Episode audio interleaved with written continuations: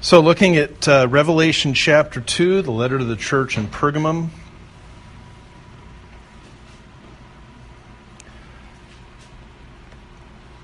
Jesus says, And to the angel of the church in Pergamum, write the words of him who has the sharp two edged sword.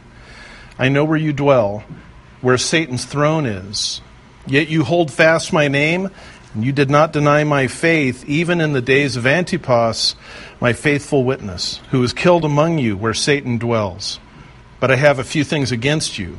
You have some there who hold the teaching of Balaam, who taught Balak to put a stumbling block before the sons of Israel, so that they might eat food sacrificed to idols and practice sexual immorality. So also you have some who hold the teaching of the Nicolaitans. Therefore repent. If not, I will come to you soon and war against them with the sword of my mouth. He who has an ear, let him hear what the Spirit says to the churches. To the one who conquers, I will give some of the hidden manna, and I will give him a white stone with a new name written on the stone that no one knows except the one who receives it. It's the third letter in this, this group of seven in Revelation chapter 2 and 3. The first letter to the church at Ephesus dealt with a church that was doctrinally straight but had lost their love for the Lord Jesus. The second letter to the church in Smyrna was to a church that was faithful, that was uh, suffering tribulation and poverty, and was encouraged not to fear in spite of what was coming because of their faithfulness. The Lord was going to guarantee them eternal life. The church in Pergamum is the, the first church that actually represents kind of a challenge. And that's because of the, the circumstance in which the church finds itself. The description of Jesus sets up the letter to come. It's uh, this letter is the words of him who has the sharp two-edged sword. We see in Hebrews 4:12 the word of God is living and active, sharper than any two-edged sword, piercing to the division of soul and spirit, of joints and marrow and discerning the thoughts and intentions of the heart. Ephesians 6 commands us to take the sword of the Spirit, which is the Word of God.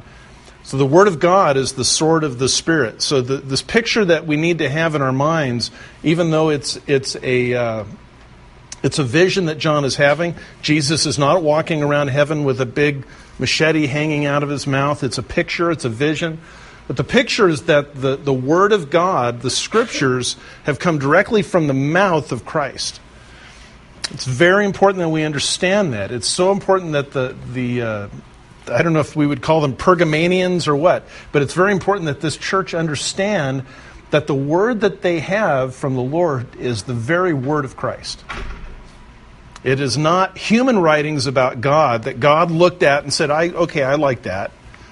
It's something that has actually come from Jesus' own mouth. The Word of God is more than good news about salvation. It's the power of God for salvation. Romans chapter 1. Paul writes, I am not ashamed of the gospel, for it, it is the power of God for salvation to everyone who believes, to the Jew first and also to the Greek.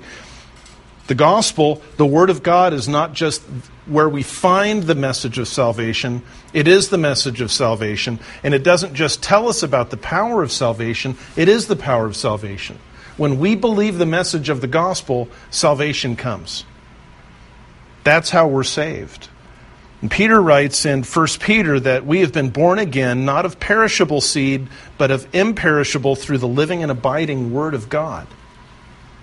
So the scriptures that Jesus gives, the written Word of God, the infallible, inerrant, preserved text of Scripture, is, is wholly like anything else, unlike anything else that's ever been known on, on the face of the earth.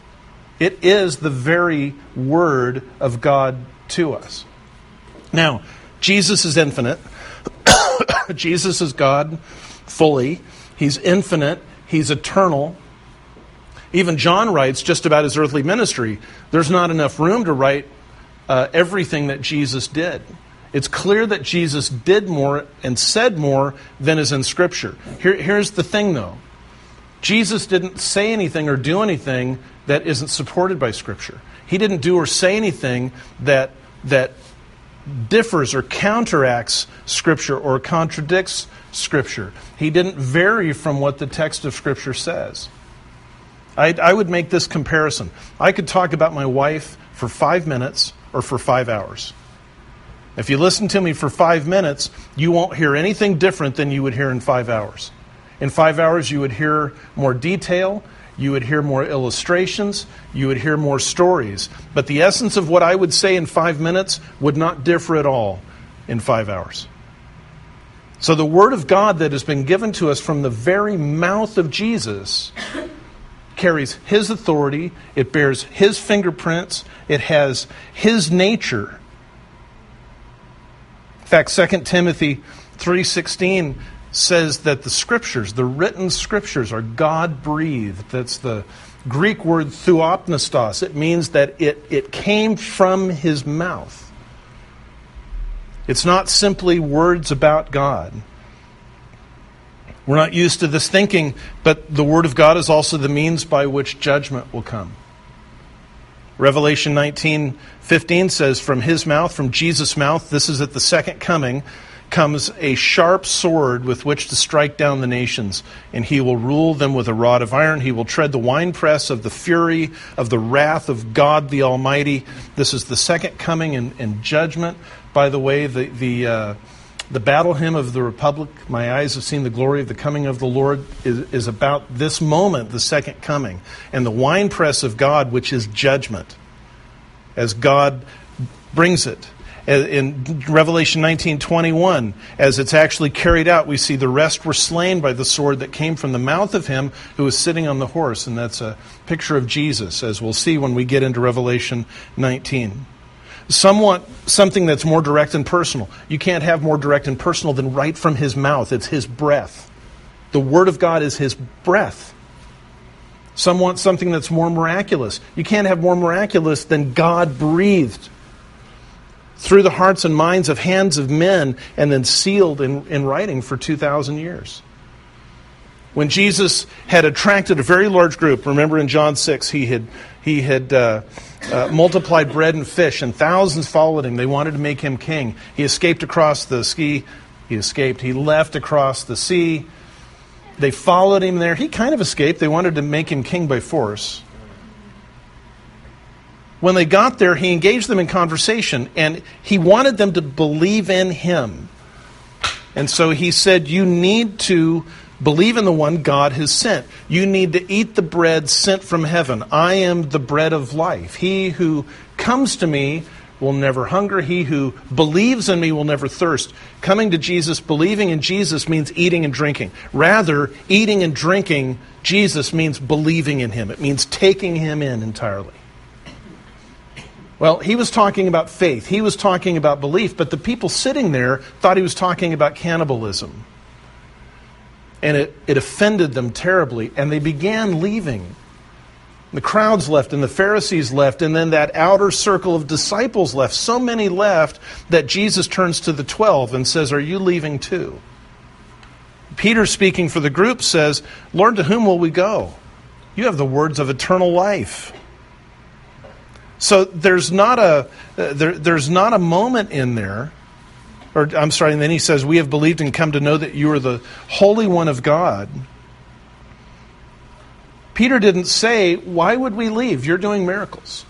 You're feeding thousands and you're raising the dead and you're healing and you're doing this and you're, you're walking on the water. Why would we leave? Peter's focus, their focus, is the word that Jesus was teaching not the signs. The signs underscored the word, they undergirded the word, and we have those signs repeated for us in Scripture, so we see the authority of the word. Just to make this even more poignant in Luke chapter 16, 16 Jesus tells the story of the rich man and Lazarus. The, the, the Lazarus is a poor man, he dies. Um, the rich man dies. The rich man is one who had kind of abused Lazarus. Lazarus it just was in a terrible position.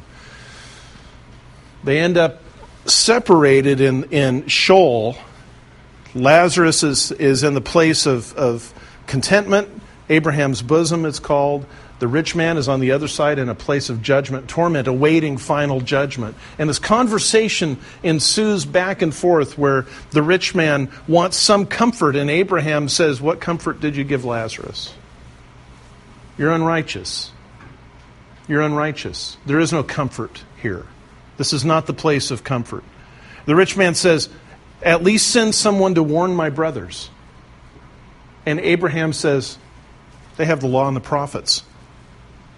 And the rich man says, But if someone rises from the dead, surely they'll listen. And Abraham says, If they won't hear Moses and the prophets, they won't hear if someone rises from the dead. From the very words of Jesus, we have an affirmation it's not miracles, it's the Word of God that brings faith and that saves.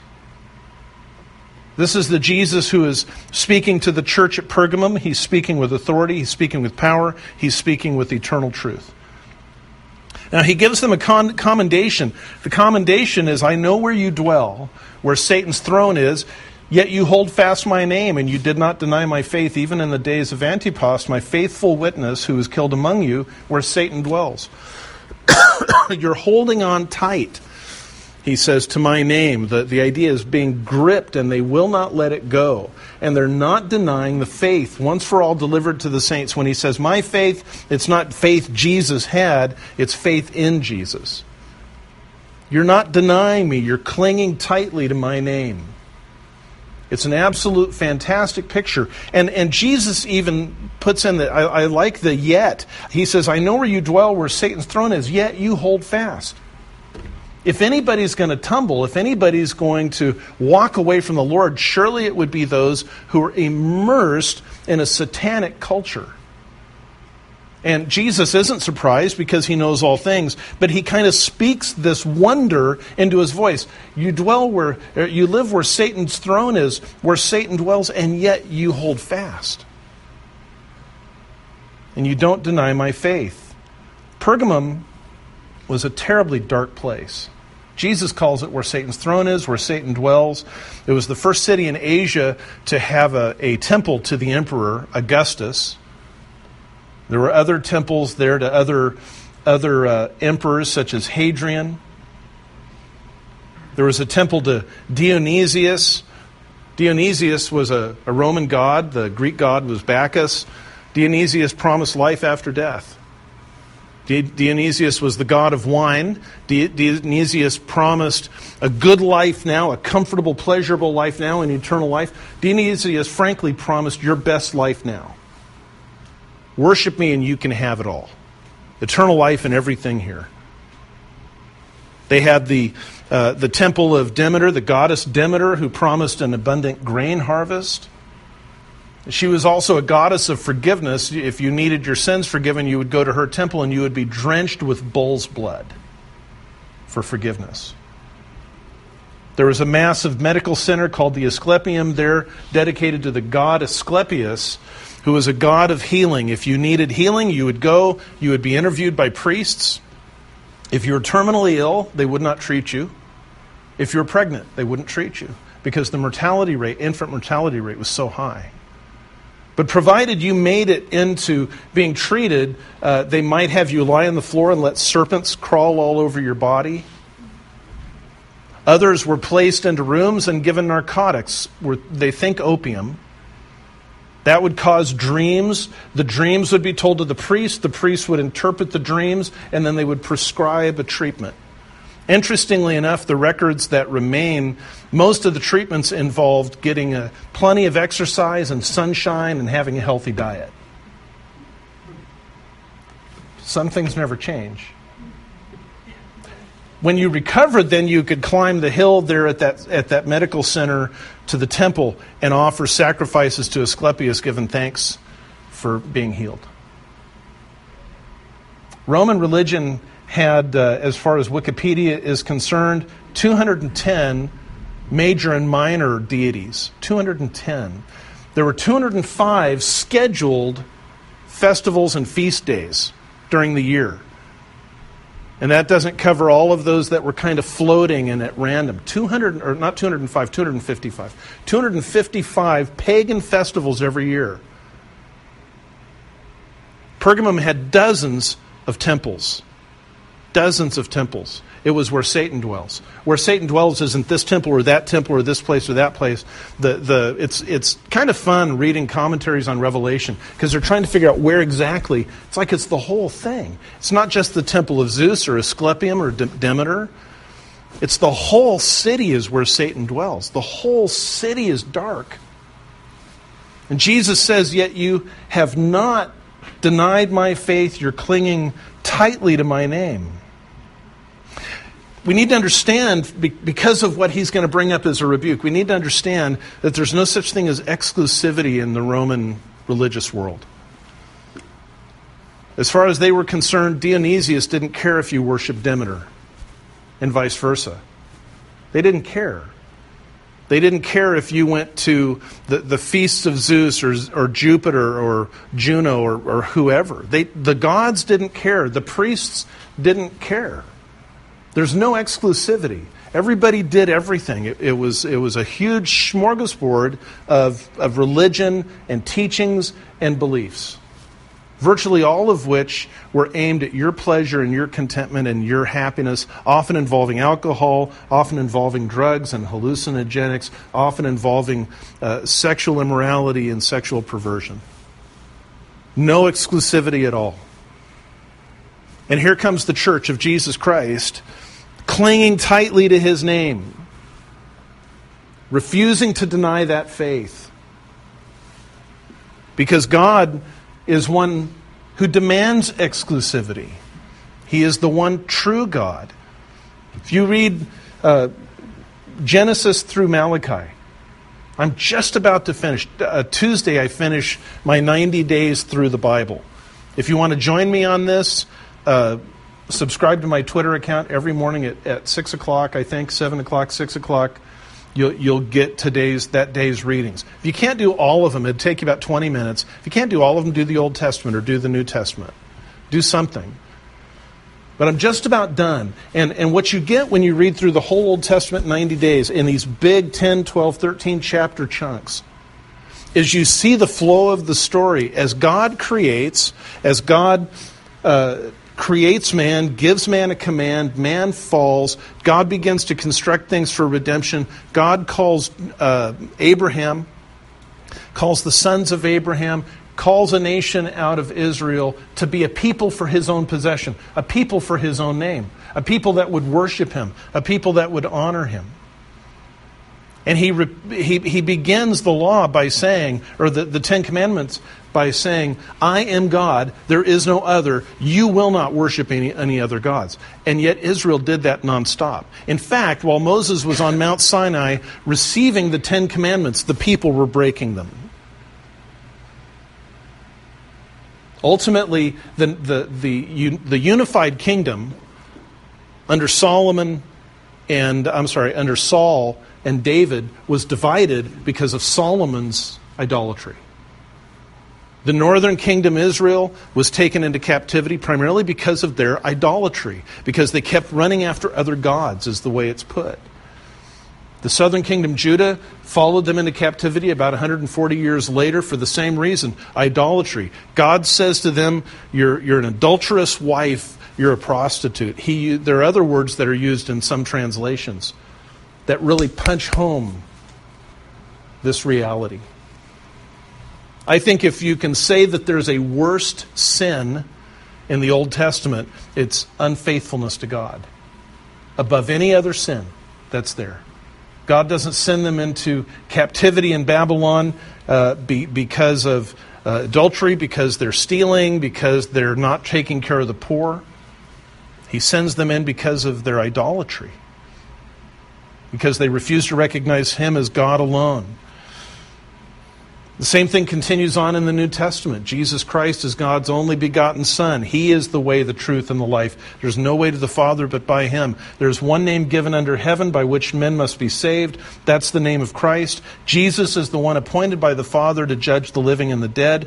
There is only one Lord. Those who believe in Jesus have life. Those who don't believe in Jesus are already condemned. Whoever has the Son has life. Whoever does not have the Son does not have life. Biblical worship and faith is exclusive worship and faith. It honors God and God alone. And as soon as somebody adds in Jesus and something else, they're no longer worshiping Jesus. Now, somebody might say, well, their, their intention is to worship Jesus. They're thinking about worshiping Jesus. We have to bring what God says to Israel in Isaiah 1 forward, where God says, I am sick of your offerings and I will not hear them. The people, in, the people in Isaiah's time were continuing to offer sacrifices to the one true God. But God said, You're playing games with me, and so I reject them. I refuse to receive them. Whatever you think you're doing, whatever you say you're doing, you're not doing. God has the right to determine what worship is. And biblical worship is exclusive. So the believers in Pergamum understand this. They're clinging tightly to Jesus' name and they will not let it go. They have not denied the faith that has been given to them. The one true God remains the object of their worship. His Son remains their Savior. The Spirit remains their source of strength and encouragement. But there's a problem. The problem is found in verses 14 and 15. Jesus says, But I have a few things against you. You have some there who hold the teaching of Balaam who taught Balak to put a stumbling block before the sons of Israel so that they might eat food sacrificed to idols and practice sexual immorality. So, also, just as with Balaam, you have some who hold the teaching of the Nicolaitans. Now, Balaam, you find the story of Balaam in Numbers. If you remember the story of the prophet uh, riding the donkey and the donkey talked to him, that's Balaam. Balak was the king of Moab. Israel had just absolutely creamed the Amorites. And then they'd camped right next to Moab. And the king of Moab was paranoid. Understandably so. So he called Balaam. Balaam was known as a, as a diviner, as a prophet of sorts. And he wanted Balaam to go pronounce a curse on Israel. So paid him money to do that. And so Balaam said, okay. Well, on his way, the donkey says, no, you won't do that. Bizarrely enough, Balaam never questions the fact that a donkey is talking to him. Balaam goes to curse Israel, and four times the Holy Spirit overrides his will and forces him to speak a blessing. He says, I can't. I can't preach anything. I can't speak anything but a blessing to these people. So every time Balak tried to get Israel cursed, he got Israel blessed. This is the love of God for his people that he overrides the will and the mind of a pagan to speak truth. Doesn't mean Balaam was a righteous man, he was a very unrighteous man. Balak still wanted Israel dealt with. He couldn't get a curse pronounced on Israel. What can he do? Balaam said, I can tell you how to do this. Now, we don't know because we have this conversation. We know because later on in Numbers 31, Moses said it's Balaam who taught them how to do this. So at some point, Balak said, How do I get around Israel? Balaam said, I can't pre- speak curses upon them. Balak said, I know, but there's got to be something. And Balaam said, Have your women go seduce them. So that they make offerings to false gods and they commit sexual immorality. And they did. They were very successful at it. They're so successful in Numbers 25, it says 24,000 died in a plague that God brought because of his people's unfaithfulness to him. The plague stopped because Phinehas, who was the grandson of Aaron, the brother of Moses, took a spear and went into a tent where a Hebrew man had taken a Midianite woman and he killed them both with a spear. And at that point, the plague stopped. But 24,000 died. 24,000 died. That's Balaam. The Nicolaitans are doing what Balaam did. The Nicolaitans are coming into the church as false teachers, urging believers to go worship false gods and to commit sexual immorality. We got to understand that uh, these are not Christians doing this. These are not Christians doing this. Whatever their motivations are, might be money, it might be power, I, I doubt that they actually had the full awareness that, that uh, Satan would have. These are the people of God. They're blessed. They're selected forever. They're secure in Christ, but I'm going to do what I can to destroy them. There had to be some kind of a personal motivation for the Nicolaitans. But they're there. This church that has gripped Christ, that will not let him go and will not deny the faith, at the same time, will not put up a barrier to false teachers. And so Jesus says, I have this against you. Now, in Pergamum, there's no exclusivity in the temples. The Nicolaitans are people who have no problem on Monday going to the temple of Demeter and on Wednesday going to Dionysius and having a bunch of drinks and maybe Thursday to the temple of Athena for the big festival there and on Saturday of course you're going to worship Saturn at the temple of Saturn and on Sunday go with the Christians. No big deal when the preaching of the gospel came in, the Nicolaitans were the one who said, hey, cool, another God. Somebody else to worship. And they love going to these, these temples because of the alcohol, the drugs, the sex, the noise, the music, the, just the, the frenzy, the dancing, the nuttiness of it. Like Memorial Field on game day. I mean, just bizarre, just nuts. What happens when they go to meet with the church? Well, they're, they're all of a sudden not being directed to a huge temple. Now they're going to somebody's home. And the focus is on the Word of God. They're reading it out loud, they're praying it, they're singing it, they're teaching it. They pause to remember their Savior and his death and resurrection by sharing a simple meal of bread and wine. They're sober. They treat one another with care and respect. Their love for their God runs all the way through their being. But frankly, it's boring. It's boring. There's nothing, there's no bling to, to this worship. It's unemotional. It's tame. It's not exciting. As far as the pagans are concerned, it's shallow. It's, it's just it, it, it's passionless. And the Nicolaitans say, Come on, you guys can do better than that. What's the big deal? Lighten up, relax, enjoy all of what life has to offer. Most of you have come out of those temples, you know what you're missing.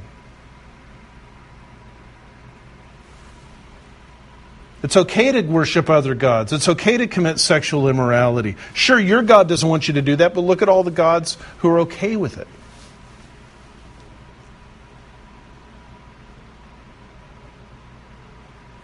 One of the things that, that I see in, uh, in church magazines and pastoral magazines and evangelism magazines and websites, the big thing for the last decade or two has been engage the culture. Got to go engage the culture. This is what the Nicolaitans were doing, was engaging the church. Now, if by engage the culture we mean go to where unbelievers are, don't be afraid of them, be righteous, cling to Christ, don't deny the faith, and go be with them, then go do that. But too many are, are thinking that engaging the culture means be like the culture, be like the world. And so maybe there's some people in the church at Pergamum who are saying, you know, they're raising a good point. Our services are kind of boring. Let's be like the, let's let's be like the Temple of Diana. They really got it happening. Let's let's be like that. We'll get more people. And they're they're holding on to the name of Christ. They're holding on to the faith once for all delivered to the saints.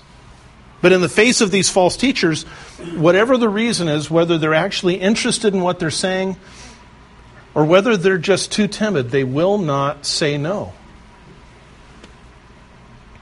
Jude writes about those sorts of, of false teachers. They are hidden reefs at your love feasts. That's the, the Lord's table. Hidden reefs means they're masquerading means they're fakes. And they will rip the bottom out of your ship one of these days. That's what a reef does. Hides beneath the water. Linda and I have been out on the Elkhorn River in our kayaks a couple times. You're charging right along, and man, you hit that sand and you grind to a halt. Fortunately, the sand doesn't rip the bottom out of the kayak. They feast with you without fear.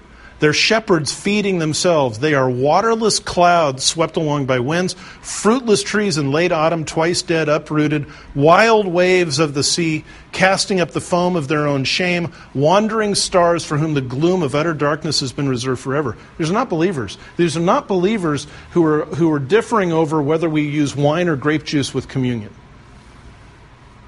Here we use grape juice. In, uh, in Creighton, the, the outer part of the little dish is, is wine, and the inner circle is grape juice for people who want grape juice. Unfortunately, the last two or three communion Sundays, they've used white wine. So, white wine and white grape juice. It's like, so what's what? But, you know, it, there are people who would say if it's not wine, it's not communion. The only thing in the Bible that we see is wine. It was alcoholic wine, wine for communion. I don't think it's something to argue about. I won't argue about it. They're not people saying, well, I really would rather use the King James than the New American Standard. It's not about that. It's people saying, let's put Jesus in his place, and then let's add Zeus, and then let's add Demeter, and then let's add the culture. Let, us go be holy for Jesus, but then let's go be wicked for Caesar. And Jesus says to the the pastors and the elders of this church, this is a problem. See, these false teachers are facing hell for their rebellion. And by not confronting them, you're abandoning them to that fate. If we believe in the providence of God, we believe everybody who walks through that door is here by the providence of God. If somebody comes in through that door by the providence of God, promoting a false doctrine, they're here so that they can hear the truth. But we have to have the courage to say, no, you're wrong. This is what's true. I've, I've had people tell me I'm harsh. Me? Harsh?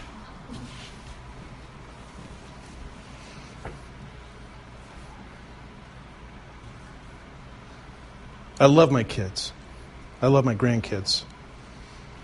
Evie is just a year old if I was out at Sarah and Elliot's and I saw Evie bending down, reaching for a rattlesnake coiled in the grass, I'd be harsh. I would scream. I would jump. I wouldn't respect her feelings. I'm certainly not going to respect the snake's feelings because death comes from that.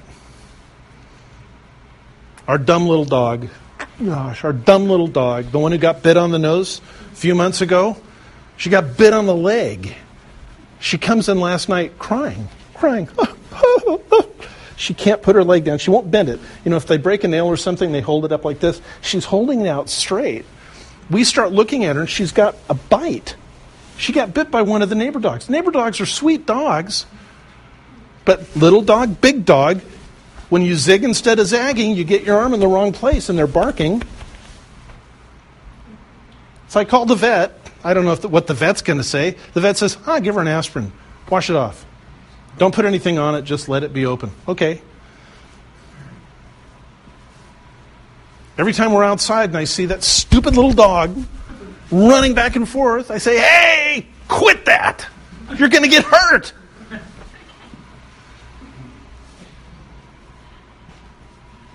These teachers are going to hell. Love says, tell them that they're wrong. If I have the opportunity to meet with somebody for a year and get to know them, gosh, I'm more than willing to make it a, a dialogue. When there's not time, you want, to, you want to be the one to stand before the Lord in heaven and know you had the opportunity to simply say, that's wrong, and you didn't do it. I don't want to be there. Unbelievers are turned away from the gospel. See, we also have people coming in along with those false teachers who are really hungry. They're really being drawn, uh, drawn to, to Christ. They need salvation. They need forgiveness. Their hearts are yearning for freedom. And they hear me say, You need to repent of your sins and put your faith in Jesus Christ. Turn away from that old life and pursue Christ. And He'll save you. He'll give you new life. He'll fill you with His Spirit and transform you. And then this guy over here says, You don't have to do that. Well, now we've got somebody who wants to hear the gospel, and we have a, a lying Hittite on the other side. What do, you, what do you do about the false teacher? Do you tell this unbeliever he's wrong as you share the gospel? Or do you say, well, you know, everybody's got to kind of make up their own mind? I think the, the biggest issue here is that Jesus is dishonored by these people. When Linda and I were first were buying our house, we bought it directly from the uh, the homeowner, and we agreed to have an attorney, and we both paid half the attorney's cost. It was actually very much cheaper than the typical thing, and and uh, didn't take nearly as long. But there was a point where um, the bank called and said, "We need this form from the attorney. And I said, okay. So I called the attorney's office, talked to his secretary, or Linda did. Sorry, Linda called the attorney's office and talked to the secretary and said, we need this form. And the secretary said, I don't know what that is. We don't do that. And she called me and I said, hmm. So I called the attorney and I said, my wife called, talked to your secretary, said, we need this form. Your secretary said that we don't do that, or you don't do that. He said, Of course we do that. We do it all the time. Come on down, I'll do it for you. Okay. I drive down, I go in the office. She says, I did not tell your wife. I said, Well, I've been married to this woman for 20 years. If you think I'm going to believe her over you, you're nuts. Why don't you just let it go? Believe you over her. Yeah, yeah. That's probably why she gave me a big hug. No, thank you. This is this this is why you don't free freestyle when you preach. If you think I'm to I'm to believe you over her, you're nuts. So I, and I just said, so leave it alone.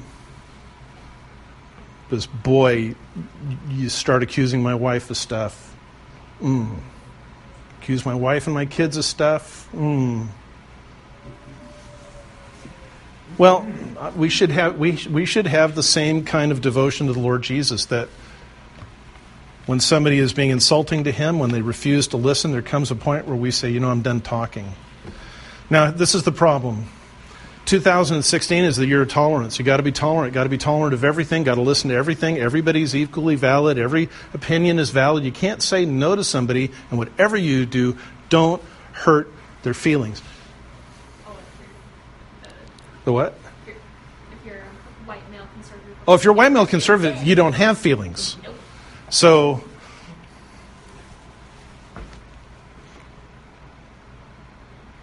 so understand this. God is intolerant. Jesus Christ is intolerant. The Spirit of God is intolerant. Truth is truth. Righteousness is righteousness. Holiness is holiness. Good is good. Bad is bad. Jesus says there is a narrow way that leads to life, and there are few people who are on it. There's a broad way that leads to destruction, and it is packed. God is intolerant. You can't worship an intolerant God tolerantly. See, what we risk doing is we end up we, we, we risk end up being like the Pergamanians, the Pergamines, saying, Well, personally, I hold on to Christ and I will not deny the faith. But who am I to say for you? Well, I'm nobody to say for you, but I can't be faithful to him if I don't deliver a biblical message. Now, the good news for you is that this rebuke and the, the, the job of this is put into the hands of pastors and elders in the church. That's what Paul says to Titus. There are many the, who are insubordinate, empty talkers, and deceivers, especially those of the circumcision party, but not only of those of the circumcision party, they must be silenced. Paul says that to Titus. That job falls to me as a pastor and falls to Dennis as an elder here. If false teaching comes up, we we have to deal with it. We have to deal with the false teachers in an absolute, straight, brutal fashion. Nothing else is going to get through to them. If you have a Christian conscience, if you have a born again conscience, you understand that you are hypersensitive to truth and you're hypersensitive to reality. If you're dead in sin, it's like you've got 30 quilts covering you. And when somebody comes up and they give you just a little nuance, they don't even know you're doing it. So you, you have to be not brutal. I don't mean to do this. Not brutal, but clear. So clear that somebody says, there's no mistaking what you're saying. The prescription for change, Jesus says in verse 16, is therefore repent. That's the prescription. The warning is if you don't repent, I will come to you soon and make war against them with the sword of my mouth. The, the prescription is change your thinking, change your behavior. Stop trying to accommodate unbelievers, stop trying to make unbelievers feel safe in your church in terms of what they believe. Make them welcome. For heaven's sakes, make them welcome. But making them welcome does not mean giving a thumbs up to their doctrine. Now, the warning is interesting. If you don't repent, Jesus says, I will come to you soon and make war against them with the sword of my mouth. So let me say that again. If you don't repent, I will come to you soon and war against them with the sword of my mouth. The church isn't in, in, in any danger from the Lord Jesus. He's doing this to purify his church and to keep her protected and to keep her pure.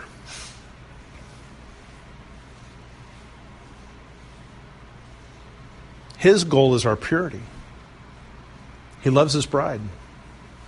He died for us.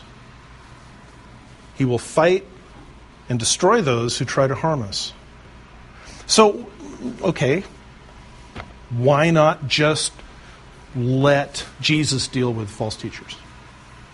Well, for one thing, if I do that as a pastor, I'm being disobedient because I've been commanded that when I'm aware of those things to address them. Dennis would be disobedient in that case. So that's the first thing. We've already seen the verse in Titus. But the second thing is that when, when we go and act in obedience, we're going with an appeal that somebody who is teaching false doctrine repent and believe in the Lord Jesus Christ and be saved.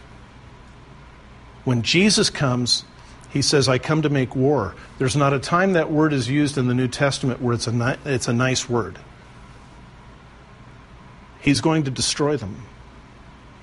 He's going to destroy them if they harm us. I don't want anybody to be proud. I don't want you to think any more of yourselves than you ought, or any more of us as a congregation than we ought. But Jesus prefers us. We're his church, we're his bride. Put a Christian next to a non Christian, the Christian is the one Jesus prefers. You can't get around that. There's destruction and condemnation coming for unbelievers. You can't get around that. He won't cast us aside in order to show preference to an unbeliever who is still in rebellion and still his enemy. And so, in a sense, Jesus says, look, we can do this two ways. You can confront those people with the truth and with the gospel and be praying for them, praying that they would turn, praying that they would repent, praying that they would be saved or I can come and destroy them. If we love Him and we love the gospel, we'll do what He asks us to do, which is to take that difficult step, and it's an uncomfortable step, which is why He doesn't make that step the church's step as a whole. He doesn't ask every member of the church to do this. He commands me to do it. He commands Dennis to do it. Your role as the church is to let us. If the moment comes where we have a false teacher coming in saying, you can go do this, you can go do that, and it comes time to say, no, you can't, then the role of the church is to back the truth. Not to trust me because I'm a great guy, because I'm smart, but to back the truth. To be praying for us as we deal with these things. The truth is that the Nicolaitans are harming believers because of their doctrines. Their very presence is dangerous. They upset whole families. They teach for shameful gain what they ought not to teach. Shameful gain isn't money always, sometimes it's power. We, we have a race for the White House going on right now that is a race for power, not money. So the promise at the very end, let's cover that quickly. He who has an ear, let him hear what the Spirit says to the churches. This is the Holy Spirit speaking to the one who conquers, to the one who does what Jesus says to do. so cling tightly to his name, be faithful to the to don't deny the truth once for all delivered to the saints, and who repents of this unfaithful tolerance he says, I will give some of the hidden manna, and I will give him a, right, a, a, white stone with a new name written on the stone that no one knows except the one who receives it. Now, these are visions. There is no jar of manna tucked behind Jesus' throne so that when you go to him, he's going to say, Don't tell anybody. Here. It's a picture of the Old Testament provision of Israel in the wilderness as God met their needs. What he's saying is, I'm going to give you life eternally. Hidden isn't tucked away, hidden is protected, hidden is preserved. The white stone is interesting because it doesn't come from Jewish culture, it comes from Gentile culture, it comes from athletic culture. At an, at an athletic event, the winners would be given white stones with their names written on it that gained them admission, admission to the banquet that followed the event. So Jesus is not saying when the rapture happens, Michael the angel is going to stand, be standing there with a billion white stones. Okay, here you go. Here's yours. Here's wait a second. Yeah, I don't have. What are you? Here's yours.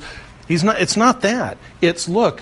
I'm guaranteeing you eternal life with a new identity, with a new name, a name of intimacy, a name that only you and the Lord Jesus know.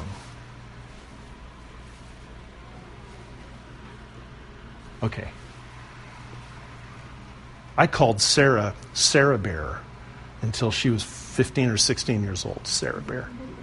Nobody else calls her Sarah Bear. I call her Sarah Bear. And then it was Gracie Bear, but not as long. See, you, you have those names. It's a special name.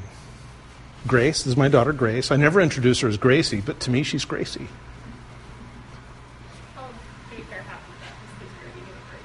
Well, that's true.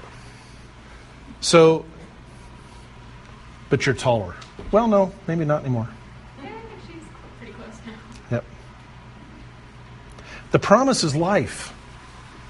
The promise is Jesus saying, Look, the Nicolaitans are coming in here and saying you're missing it. You're not missing anything. The Nicolaitans are saying, But, but Dionysius gives life, and Demeter forgives. No, there's only one who gives life. Hold on to your faith hold on to Christ and hold it out to those who are wrong so that they may be saved. Father, we thank you for your word. We thank you for the love that you have for us and for giving us Jesus. We thank you, Lord, that we are clean in him. We thank you that we can cling to Christ because he clings to us. We thank you that your word is so absolutely true and absolutely authoritative. Lord, if there's any tendency that we have, and I know that I have it, to, uh, to be timid or to back away from false teaching, please put an end to that. I know that we can, we can do that. We can stand for the truth without being brutal, without being ugly about it. But Lord, let us stand for the truth first and learn how to do it well as we go. The world wants to silence us with talk of tolerance and shaming us. The world is the most intolerant place there is. We welcome all here that we may share the gospel with them. We are not welcome in most of the places the world gathers anymore. So we ask that you would go before us. We thank you for the promise that you have given us of eternal life. And Lord, with, with John at the end of the book, we pray, even so, come quickly, Lord Jesus. And in your name we pray. Amen.